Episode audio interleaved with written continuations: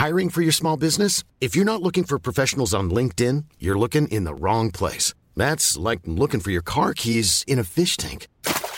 LinkedIn helps you hire professionals you can't find anywhere else, even those who aren't actively searching for a new job but might be open to the perfect role. In a given month, over 70% of LinkedIn users don't even visit other leading job sites. So start looking in the right place. With LinkedIn, you can hire professionals like a professional. Post your free job on linkedin.com slash people today.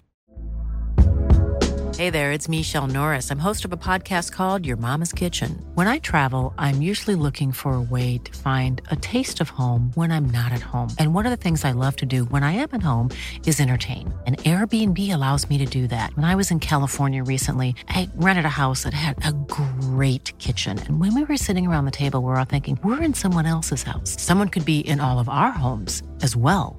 If you have a home, but you're not always at home, you have an Airbnb.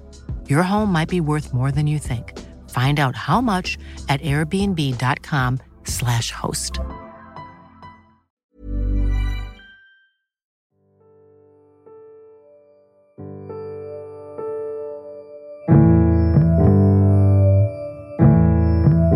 Hi, I'm John Wilson. Welcome to These Three, a series in which I talk to artists, musicians, writers, directors, actors, photographers, all sorts of creative people, in fact, about their artistic lives by focusing on three key works one that they made themselves, that they're particularly proud of, one by somebody else that they wish they'd made, and one that they're working on right now.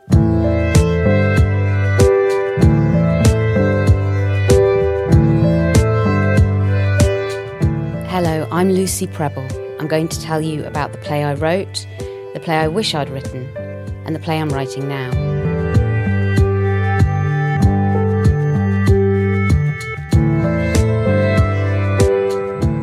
Lucy Prebble is one of the smartest young playwrights around.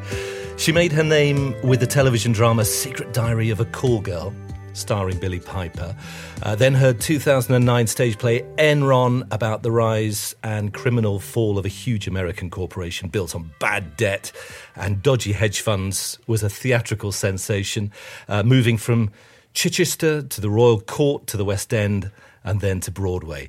Uh, Lucy was executive producer on one of my favourite television series of last year, Succession about an aging media baron, played by Brian Cox, and his three children jockeying for position as he prepares to hand over control of his media empire. And next up, at the Old Vic will be a new play called A Very Expensive Poison about Russian assassins on British streets. Uh, more about that shortly. Lucy, welcome to these three. Um, before we hear about your choices, just um, explain where we are. This is an industrial estate in South London, yes. a former factory building where you write. We're in my office, which is a small room that I rent in a former factory in an industrial estate in near Bermondsey in South East London it took me a long time to get an office out of home because I didn't feel I could justify it. And I always felt a little bit guilty that it seemed like an unnecessary expense. Like, why don't you just sit at home and write? You've got a space, you live somewhere, you know, you can do that. And I really annoyed I left it as long as I did because it's made a massive difference to my productivity. Lovely view from your window there as well. so you don't really get easily distracted by that view. Very sort of post-industrial, light industrial maybe. But the fact that it's a form of factory building, mm. I mean, that's that's useful, isn't it? That up, keeps the productivity high. Do you know what? That's really right. Yeah. I've always been quite skeptical and suspicious of the sort of fawning over artistry that can happen and creativity, particularly. Maybe it's self deluding of me, but I really like the idea of it being like a craft, mm. like something you go into a place of work and you do. And, you know, not every day it's good and not every day it works but I think there's something really healthy about approaching it as a craft rather than as like a an art that's going to be visited upon you and then you'll be inspired. And I find all I find all that a little indulgent really? and unhelpful for me. Yeah. Are you just being self-deprecating because you are an artist? Do you not? I, I don't know if it's self-deprecating so much as I don't think it's useful. Right. And actually, all like I'm quite utilitarian. Like I'm quite my, I'm quite practical, and I'm interested in what's useful. And what's useful for me is the idea that I can come somewhere that does feel you know warm and safe and how you know I feel like I can be creative within the space but that also I'm going to do a job of work I can't remember who said it, but the water doesn't run unless the tap's turned on. You know, so the idea of like you know get in a situation where you feel like you're working, right. and then the and then the the sort of more magical elements might just happen rather than sort of sitting around expecting them to visit you like a muse. You know. When did you start writing then? I don't really remember not writing. I write television, I write theatre, I write video games, I write journalism occasionally, prose. I was just always writing and scrawling short stories, bad poetry. Particularly when I was really young, I used to do a thing where I would record things off the TV, but like with a tape recorder because I didn't have a TV in my room or anything. Like do record and play on a tape recorder and like just record programs I really loved and then listen to them in my bedroom on a cassette. And then I would write like nowadays you'd call it fan fiction, but I would write like episodes of TV shows that I loved or even short stories based on TV shows that I loved in like a in like a notebook and which shows oh, it's so embarrassing like Star Trek a yeah. lot of Star Trek stuff and also weirdly like that was a time when there used to be a lot of sort of American sitcoms that they'd buy in over. It was things on like the Golden Girls and mm. stuff like that, and Cheers actually. And I remember being weirdly into them, and there was something about a group of people who were working together or were or living together or in a bar or a pub together and they all sort of had their roles and their relationships there was something like i think it felt like a home i remember thinking about that about star trek as well that everyone on the bridge of the enterprise they were like a family mm. and and same is true of something like cheers and same is true of something like the golden girls and i just sort of wanted to write my way into that situation. I That's think. really interesting. Also, the fact that you were recording the television program and then taking it to your bedroom, yeah. but it's the words that were important rather than the visuals. I'm very verbal, yeah. I mean, I try and write more visually, and I, as I write more for screen, I do that. But there's no doubt that maybe it was just because not having, you know, we didn't have like a TV in bedrooms or mm-hmm. anything. So, but also as a big reader, I loved books. So words have always sort of been my first port of call. Yeah. Did you always think I'm going to be a writer? Was it sort of a foregone conclusion? Absolutely not. No, I mean, it didn't even it didn't even occur to me that was a job or a profession for a very long time because I didn't come from a family that worked in the arts or in the creative industries at all. My mum was in education most of my life, some IT, and my dad was in management and in IT as well. It wasn't a back it wasn't a background where I thought those things were possible. It wasn't until probably I left university and I did quite a lot of temping work in lots of different industries, and what I would do is I would I would look at the Guardian every Monday, media, media jobs, section, yeah, yeah. And then um, one of the media jobs that I applied for was like a secretarial position at the National Theatre, and it was quite competitive because it was exactly when Nick Hytner was coming in, and I think there was a lot of focus on the building and I was so thrilled when I got it because it just felt it felt very bridge of the enterprise to be in the office at the National Theatre. it all goes back to Star Trek. It totally does, and I loved and I and I loved that. But I do remember like every time they would come and dictate a letter or something, I would be in such a panic because I just couldn't type as fast as they thought that I could, and it was oh, it was so stressful that. And then, you know, starting to work in a theatre just changed everything for me everyone from the person who does the wigs to the music to the producer to the press to the marketing to the playwright, you know, and I sort of suddenly that changed a lot for me. Right. I was going to go on to law school and then I dropped out of that. So I was going to say, so when you were at university, law was the option then, or that was the aim? Well, the aim was what I did is I studied English literature at Sheffield. But what I decided was I had already applied to go to law school afterwards and do a law conversion course because what I wanted to be was a criminal barrister. And to be honest, there's still some times where I think that would be quite a good thing to do. You know, like like it's it might be more useful to the world.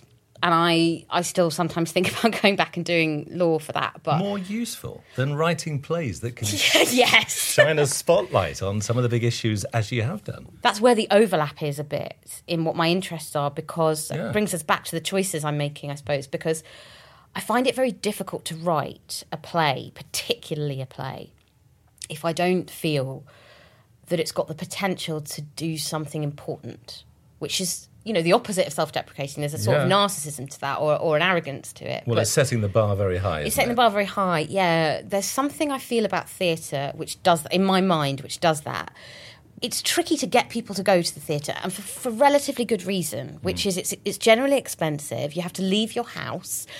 It's not always the most comfortable experience physically for some people and some of it is doesn't necessarily deliver on that promise. Um, i.e., you can have some people who have bad experiences with theatre, and it's very difficult to get them to come back. Yeah. Which isn't true with a lot of other art forms. You know, you don't give up on TV because you watch a bad series. Yeah, the amount of bad films I've seen. Oh, I mean, but you exactly. still watch another film. That's right. So theatre has a real struggle on its hand in that regard. So I feel a responsibility to not just churn stuff out for that art form. Where, and it's not. That's not to say I would do that for any other art form. But like if I was if I was writing for a video game or something, you know, I'd think differently about it. well, that's interesting because you haven't written that many plays, have you? I mean, for that one of for that reason, I 'cause mean, you're choosing carefully. that's one way of putting it. Also, I just I feel like I have to care about it so much and believe that it's important for me to justify doing it as theatre. I also feel that theatre is good at very particular things, and when and the things that it's good at to do with a group of people actually actively collecting together. To do with live experience. And I think what theatre does brilliantly is non naturalism you know, it can't compete with film and television in, in, in terms of presenting reality as real. What it does brilliantly is metaphor and sometimes absurdism and things like that. Uh, so And you've done all of those things, as we will hear. Just before I ask you about the play I wrote, are you suggesting you might go back to law? yeah, I never say never on it. Sometimes when I'm, you know, and we'll, and we'll get there when we talk about the play that I'm writing, but sometimes when I'm looking at various world events, there, there, there are occasions where I think, oh, I would be fascinated to actually get into that rather than just be writing about it.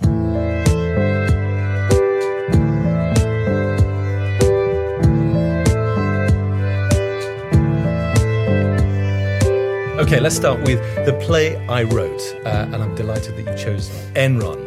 It's 10 years ago now, isn't it? It's 10th anniversary. Ten, ten, yeah, Tenron, yeah. Tenron.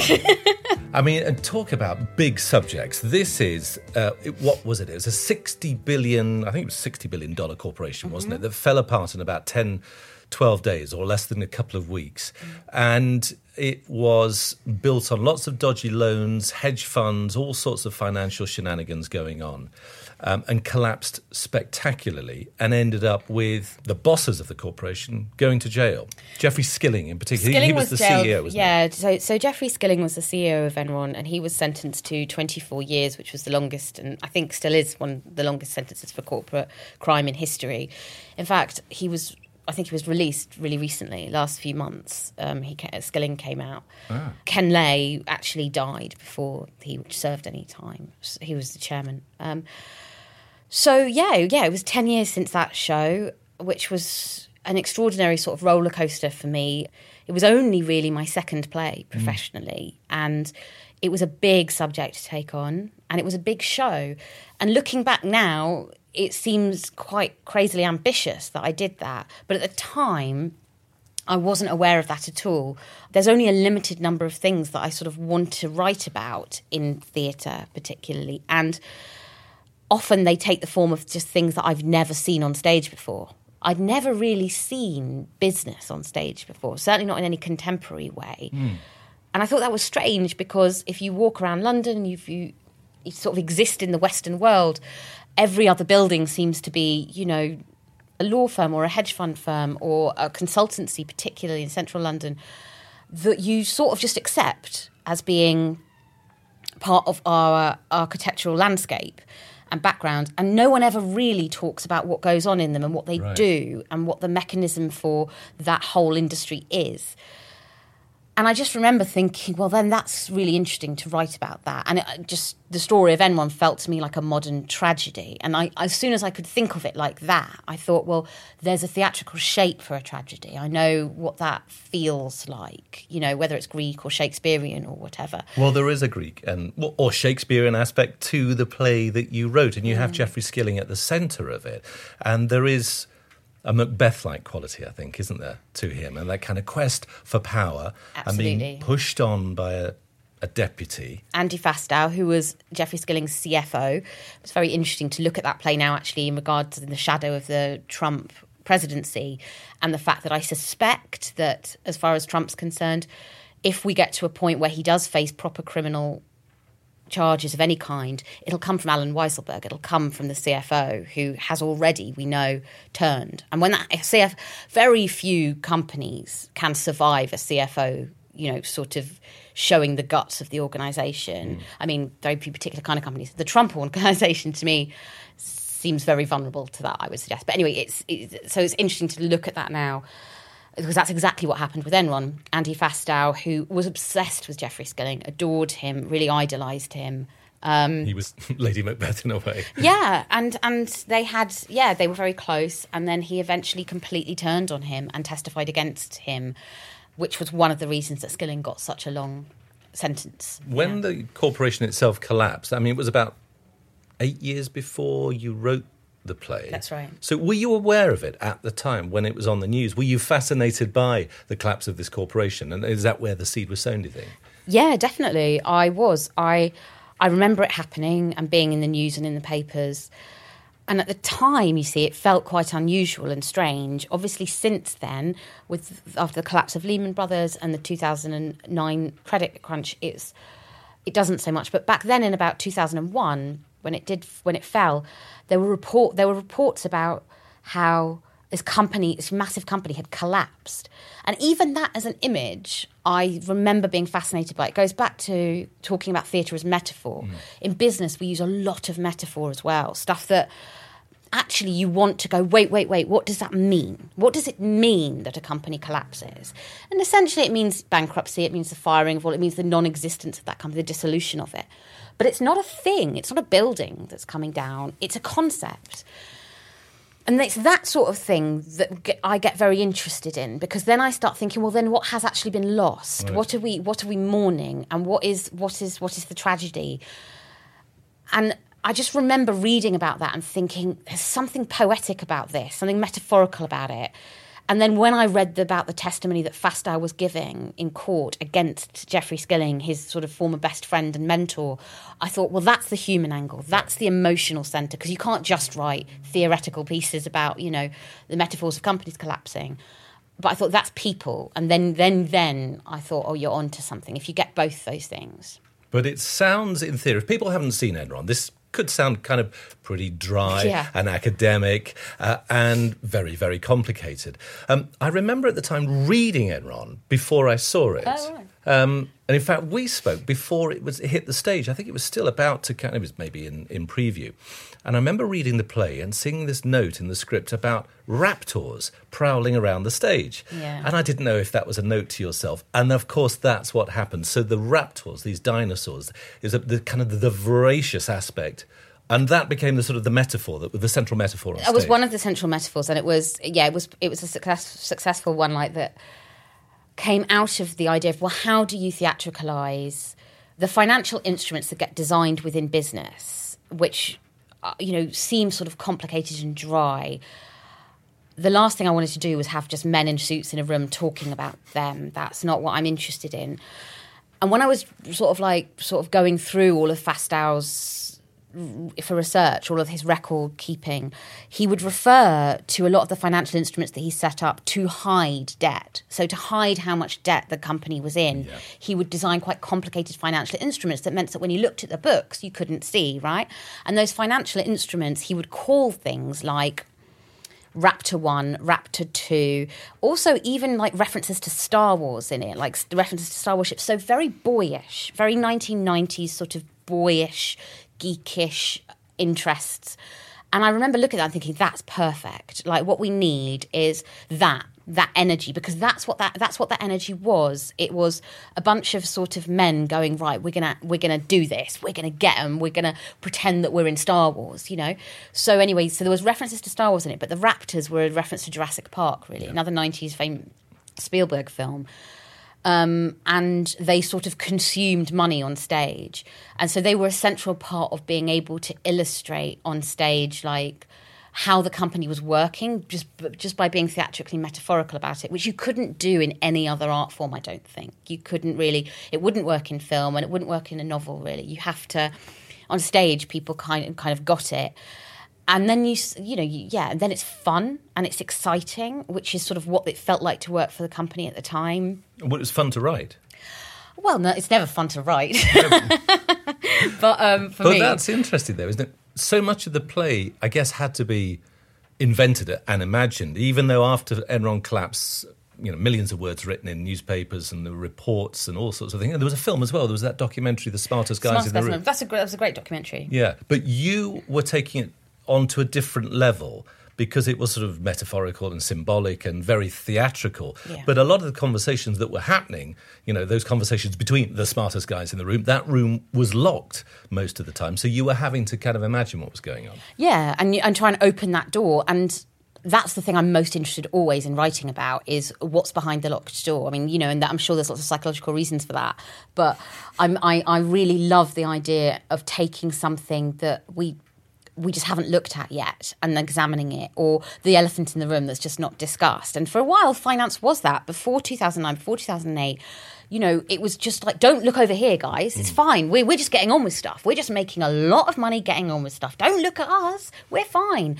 And then you sort of see what's actually been happening. And, and, and what was happening was just a massive amount of bonuses being awarded to people making a fortune off other people's debt. And it eventually collapsed. So, so that was, yeah, that was very much the spirit of Enron. And but the one thing I would love to say about the Raptors and, and stuff like that, because I'm I'm I'm doing similar levels of theatricality in the play I'm writing at the moment, is I think there was a misconception for a long time that writing in theatre is about dialogue.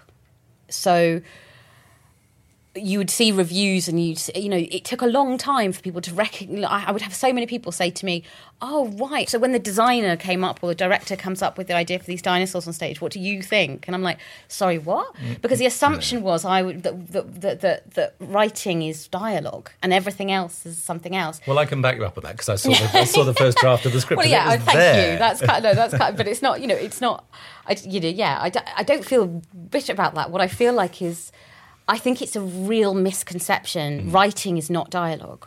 Writing, in fact, often the less dialogue there is, often the better the writing. And so I think sometimes there can be an odd misunderstanding of stuff that happens on stage is written, even when it's not people talking in words. Were you surprised at the success? I mean, it went from Chichester to the Royal Court. I think there was a West End transfer, then went to Broadway, and Mm. rave reviews everywhere. It must have been amazing because, It didn't get rave reviews everywhere. It failed spectacularly on Broadway. well, yeah. But which was a really, really weirdly poetic sort of coming around of the actual story. Like it did sort of fail in America and sort of collapse in a way that was very similar to stuff that happened in the story itself. And so it was it was hmm. w it was interesting time. But yes, did it? Yeah, of course I did not expect that at all. I as with whenever I write anything, and I'm sure this is true for a lot of people, you sort of just want to get away with it almost. Like you you feel like oh god like if this if, if this is okay i'll be like i'll be fine because you live in such a situation of sort of self-doubt and worry and anxiety about it that just that people like it is such an immense relief that yeah it's a huge it's a huge surprise as well yeah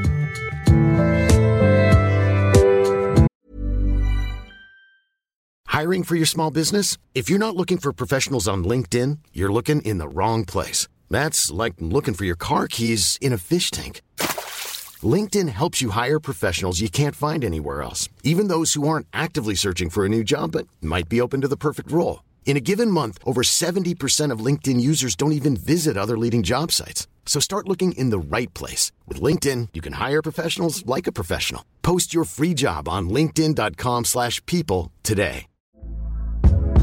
Hey there, it's Michelle Norris. I'm host of a podcast called Your Mama's Kitchen. When I travel, I'm usually looking for a way to find a taste of home when I'm not at home. And one of the things I love to do when I am at home is entertain. And Airbnb allows me to do that. When I was in California recently, I rented a house that had a great kitchen. And when we were sitting around the table, we're all thinking, we're in someone else's house. Someone could be in all of our homes as well.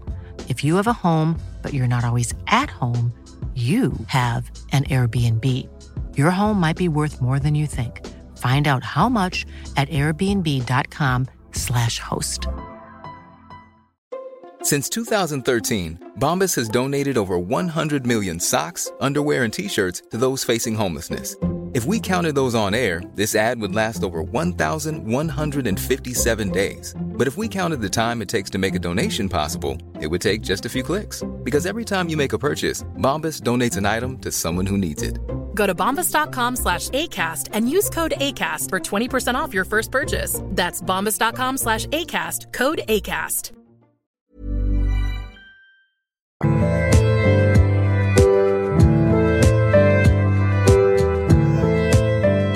Play I wrote by Lucy Prebble was Enron. The play you wish you had written was an obvious choice, an easy choice. Actually, I, I take some issue with the with the phrase because I found it quite difficult to genuinely think of a play I wish I'd written because I think there's something specific about writing, which is that you can only do what you can do. And I'm sure this is maybe a bit of an obvious point, but I, my experience with actors and directors is that they have a jealousy that I, and an envy that I really understand about other people's work because actors are always go, oh, what I would have done with that part, mm. you know, or directors sort of like, I would have done that so differently. But when you're a writer, honestly, when you look at a play, it's like you don't go, oh, I would have written that. Like you couldn't come anywhere close to writing someone else's play. Like you, every play, if it's any good, is just all you can do. It's from you. And so when I was honestly thinking a play I wish I'd written, I thought it's a bit like the child I wish I'd had. like you don't meet other people's children and go, oh, I like that one. I wish I'd had that one. So I have a little bit of an issue with the concept. You're taking the premise very literally. I'm sorry. I mean, it's a I'm play sorry. that you've seen Got it. that you really admire. Something. That, I mean, there's no other play that you wish you'd written, but one you really admire. Yeah, I, I Oh, don't get me wrong. There's loads I wish I'd written just for like that was successful. You know, like for, for the for the for the money. But um, yeah. So there's a play called The Last Days of Judas Iscariot, which is by Stephen Adly Guirgis, an American writer, and it really changed how I thought about theatre. I didn't know massive amounts about contemporary theatre when I started writing, and I didn't really think there were plays that as a young person I would see and be thrilled by and connect to in a in a sort of contemporary, meaningful, emotional way. So you weren't going to see a lot of plays then. It's not. It wasn't something you did all the time. No, no, no. And and if I and if I did go and see a play, it was like it's probably a Shakespeare with a famous person in it mm. or a musical. So the first play I think I ever saw that I had that feeling about was The Last Days of Judas Iscariot, which imagines sort of a trial of Judas, the character that we sort of know from the Bible. But the whole thing happens in a world called purgatory, basically. And you have a lawyer for, you know, for the defense and lawyer for the prosecution. But the language of it, the language of it is sort of urban, New York American sort of slang African American slang, often rap mm. sort of language. There was some hip hop soundtrack. Hip hop soundtrack yeah. with it. It's a sort of combination of something that we normally deal with incredibly soberly and quite in a sort of puritanical way, you know, Old Testament, New Testament religion. In a reverential way. Absolutely. With something that we only sort of deal with in a kind of frivolous way often, sort of like hip hop music and stuff like that, and and and it puts them together in in in the way that is doesn't it is not as embarrassing as that sounds. You know, like now, of course, we can look at something like Hamilton, the global smash of that, and go, oh look, look at this. But, but actually, way before that, yep. the last days of Judas Iscariot, its soul is incredibly modern. And it's also unbelievably beautiful and vulnerable by which I mean that you can feel the author of it, the writer of it, dealing and wrestling with his own feelings of guilt, religious grace, mm. um, as well as dealing with sort of really good, funny jokes and petty, sort of like broad characterization. And it was really inspired me in terms of wanting to be write that way, by which I mean taking big subject matter and bringing it into a world that we recognise as contemporary people going to the theatre now, particularly maybe even like younger people who, and, and, and allowing jokes and allowing references that say this isn't like a weird false room that we all go into and pretend we're still at school, which is how theatre would sometimes feel to me. You know, this is the same as the rest of the world. It's the same as the movies, as a gig has the internet. You know, it can be the same as those things. And this was the first play that actually sort of I really got that and was like, oh, this is like me. This is somebody talking like me about this thing. Did you see it? It was open at the Almeida in North London. I think probably what 2007. I would have Yeah, said, something so. like that. So a couple of years before you Yeah. wrote Enron. Well, I was probably beginning to write Enron then. Right, yeah. And it was really incredibly energetic. I loved it. I saw it as well at that time. And it starred as Judas Iscariot, Joseph Mawle. Yeah. And he has got such an amazing face. If people know that actor, actually, he also played, there was a key role in that series, Ripper Street. Um, there's a nice link there, of course, because in Ripper Street, that starred Matthew Macfadyen. Who's in Succession? Who's in Succession? He's as well. incredible. He is fantastic. But Joseph Mawle has just this incredible sort of vulnerability. There's a sort of pain on his face and whatever he plays. I mean, something about it. But I remember that character or the way he played Judas was really, really very moving. Yeah, and I rem- I remember being particularly struck by Satan as a piece of writing as well as as a performance. So Satan features in it, who was played by Dudley Henshall. Think. Henshall, yeah. Shetland guy. Yeah, and but I, I, the thing that struck me from a writing perspective was to have the balls to write Satan and to not make that disappointing. You know, the, the, the, there's a section in the trial where Satan is sort of cross-examined by uh, the woman lawyer. And he takes her to pieces as she tries to cross examine him because he's Satan and he knows all of this stuff and he can do it.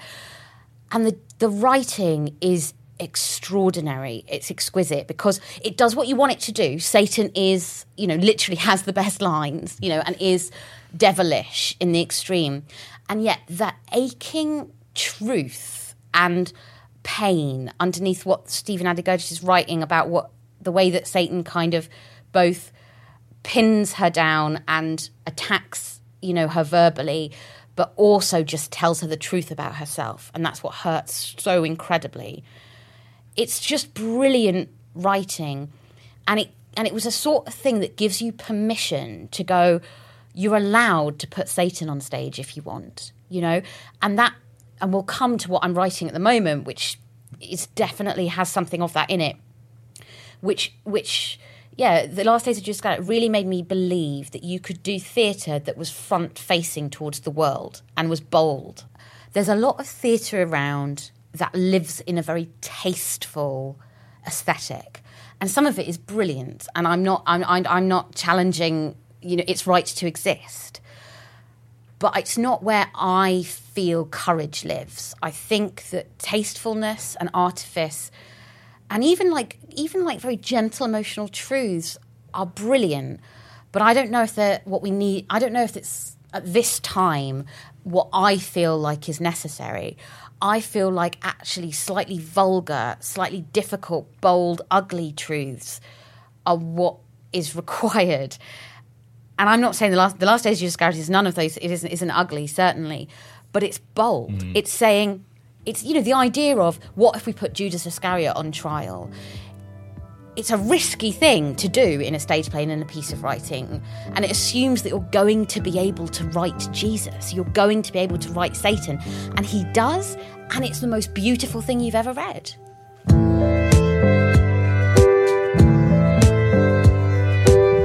The Last Days of Judas Iscariot by uh, Stephen Adly Guirgis, um, the play that Lucy Prebble doesn't wish she had written, but really admires and clearly had a big effect. And, as she has suggested there already, has a link to the play that you're writing, which is, well, another big subject, another big political drama. And this is one in which a crime is committed not by a corporation, as it was within Enron, but by a government. Tell us about A Very Expensive Poison. Yeah, a very expensive poison is a play about the murder of Alexander Litvinenko, who was killed in London in 2006, poisoned to death by a radioactive poison, polonium 210.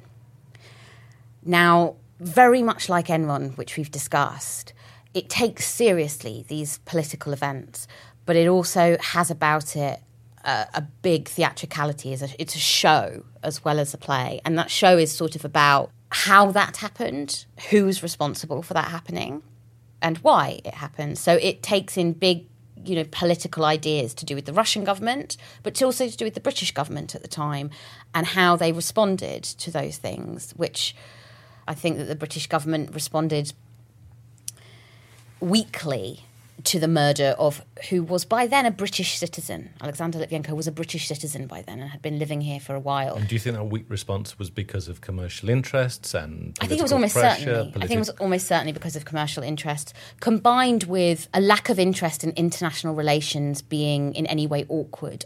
And I think you can trace back some of Putin's overreaching to that point and the understanding and the realization that internationally, actually, no one was really going to mind if he interfered in another country as long as it didn't affect us economically too much or as long as it wasn't, you know, as long as it wasn't more than one ex sort of Russian citizen, which is what happened with Anna Litvinenko. And I think you can trace that back, you know, to, to, to, to what, you know, Putin's done since with the annexing of Crimea, all the way to the interference in the American election. This is the moment at which he thought, I can get away with this stuff. I think so. I think I think there was a moment where if there had been very aggressive pushback in the way that you might imagine there would have been by a British citizen killed on British soil by you know using a material and a poison that could frankly only have come from the highest levels of the Russian government.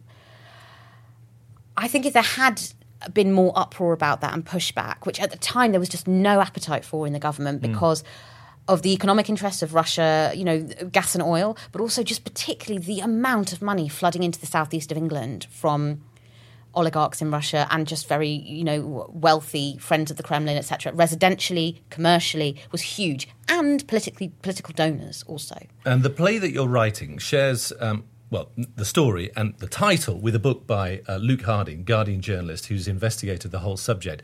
So, potentially a massive cast. How do you go about stripping, and how kind of tightly are you focusing on the murder of Litvinenko himself and his widow, Marina? Yeah, I mean that that that is the frame of the play.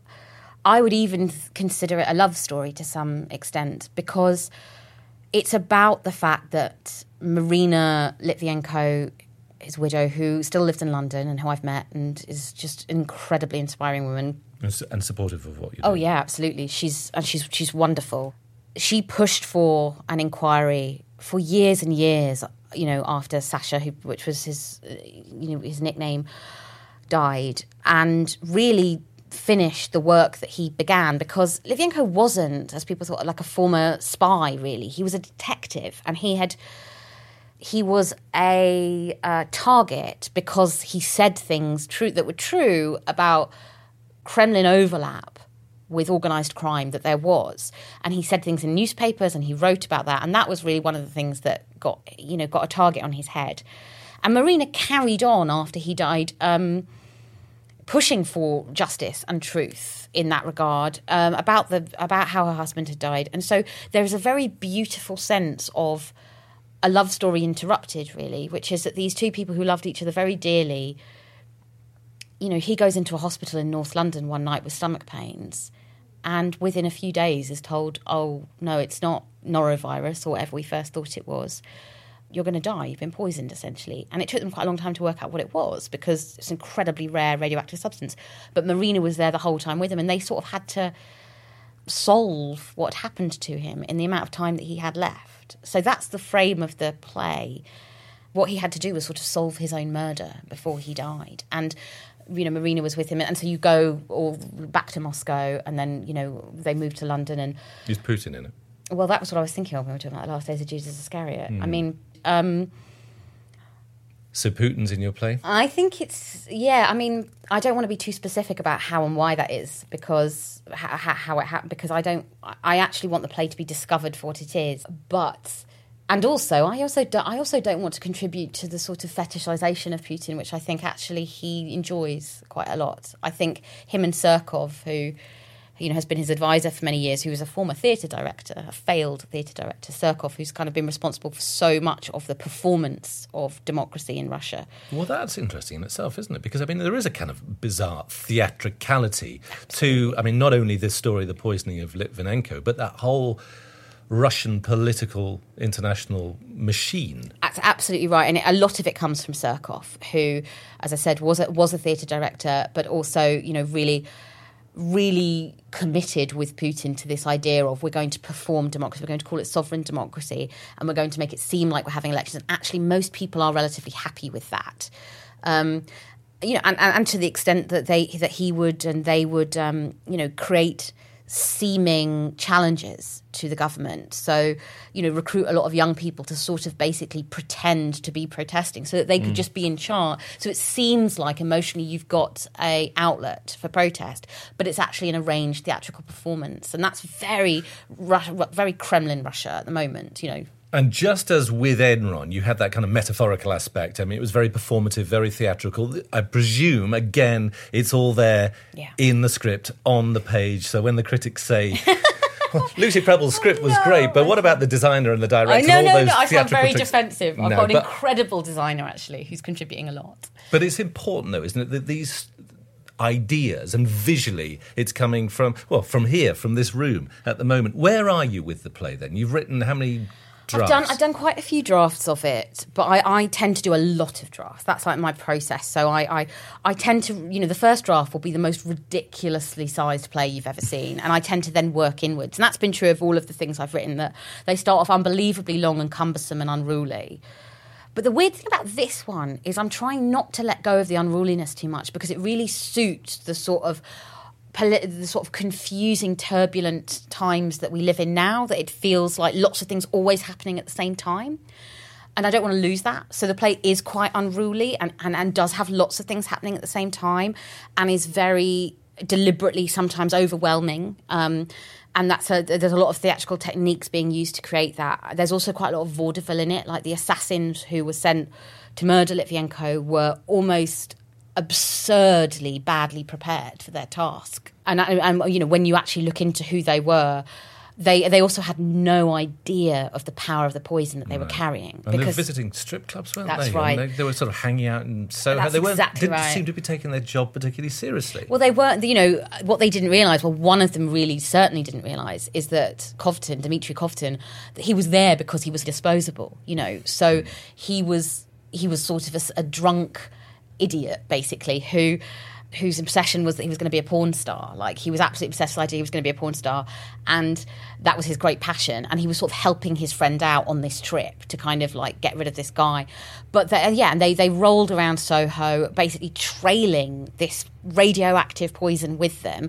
Stayed at like the Best Western Hotel, chucked some of it away down the loo in the bathroom because they didn't want to carry it back through security when they flew back. So they they clearly had not been properly informed about that. Maybe because they didn't want them to know how dangerous it was, because mm. otherwise they wouldn't have done it. You know.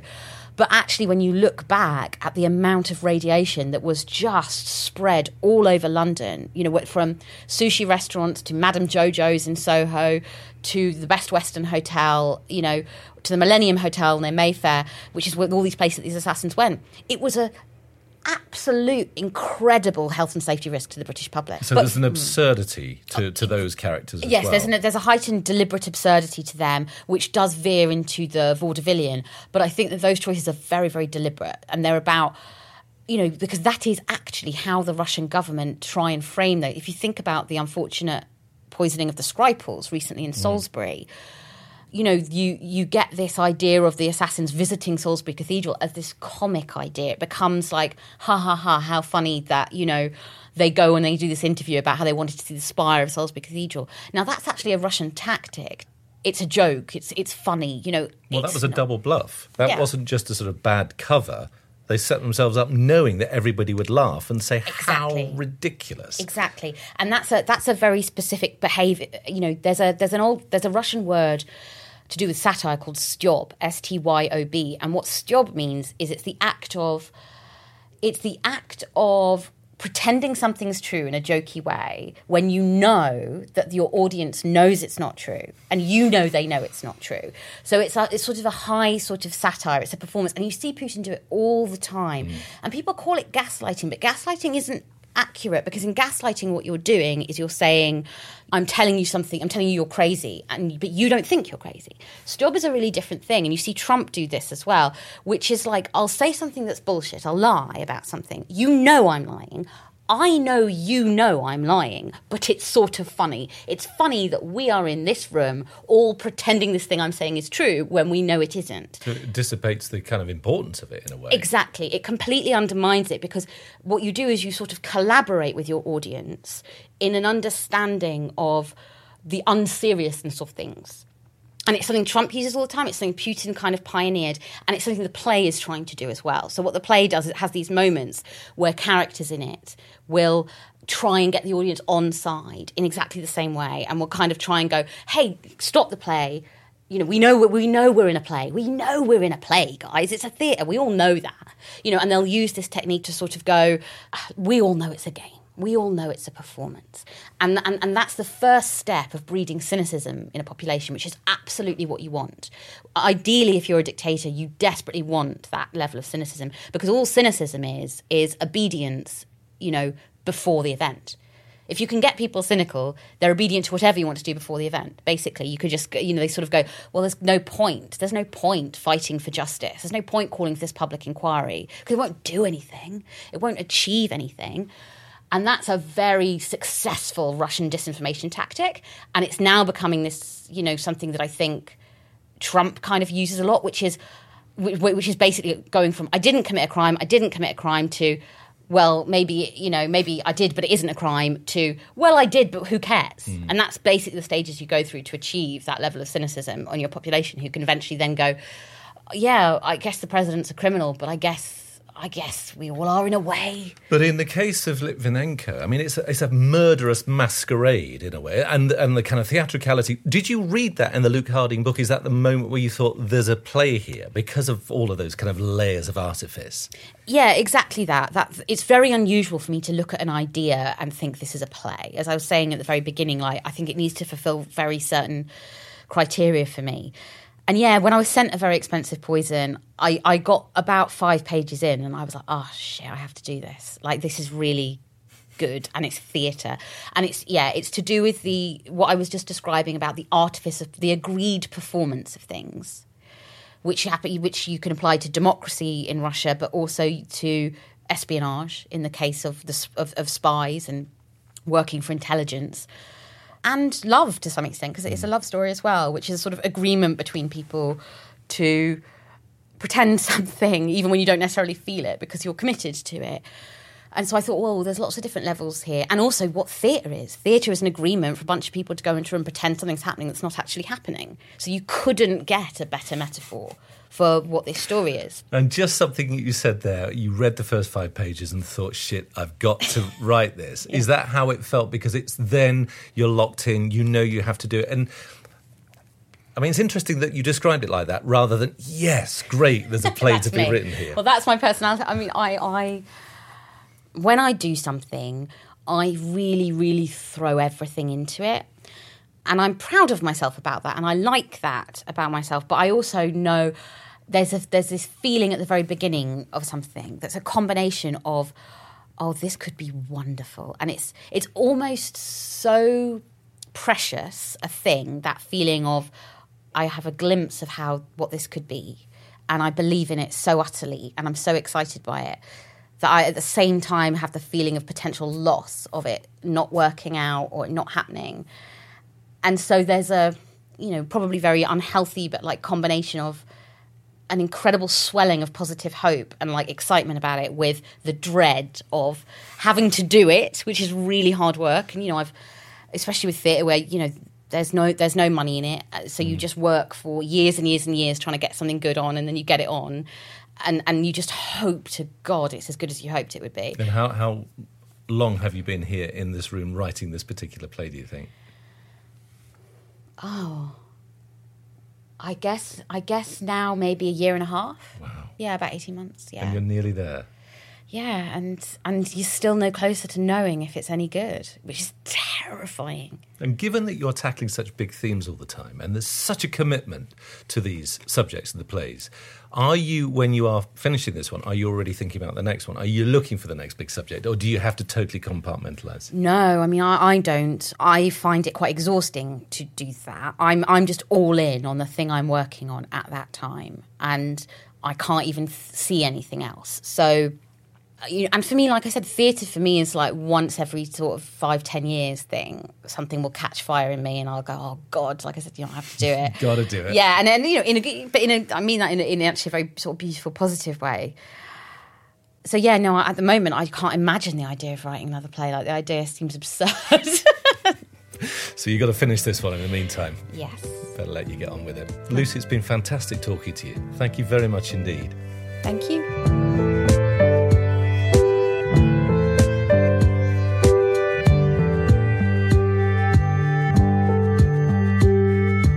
And if you enjoyed Lucy Prebble, have a listen to the other episodes featuring the likes of Paul Weller, Hayley Atwell, Tom Odell, Jonathan Yeo, Kwame Kwei-Armah, Guy Garvey, and there are many more on the way.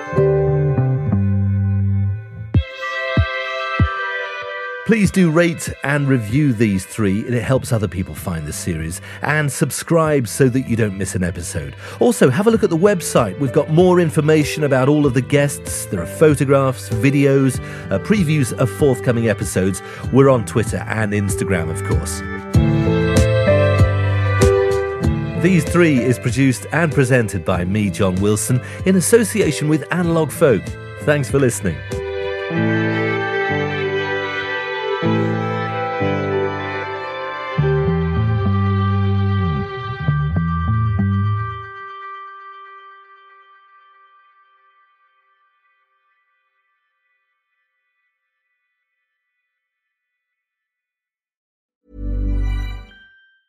Hey, it's Danny Pellegrino from Everything Iconic.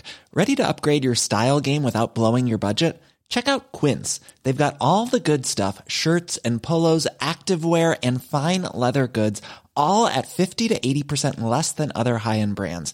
And the best part? They're all about safe, ethical, and responsible manufacturing. Get that luxury vibe without the luxury price tag. Hit up quince.com slash upgrade for free shipping and 365 day returns on your next order. That's quince.com slash upgrade. Hi, I'm Daniel, founder of Pretty Litter. Cats and cat owners deserve better than any old fashioned litter. That's why I teamed up with scientists and veterinarians to create Pretty Litter. Its innovative crystal formula has superior odor control and weighs up to 80% less than clay litter. Pretty Litter even monitors health by changing colors to help detect early signs of potential illness. It's the world's smartest kitty litter. Go to prettylitter.com and use code ACAST for 20% off your first order and a free cat toy. Terms and conditions apply. See site for details. Even when we're on a budget, we still deserve nice things. Quince is a place to scoop up stunning high end goods for 50 to 80% less than similar brands. They have buttery soft cashmere sweaters starting at $50 luxurious Italian leather bags, and so much more. Plus, Quince only works with factories that use safe, ethical, and responsible manufacturing.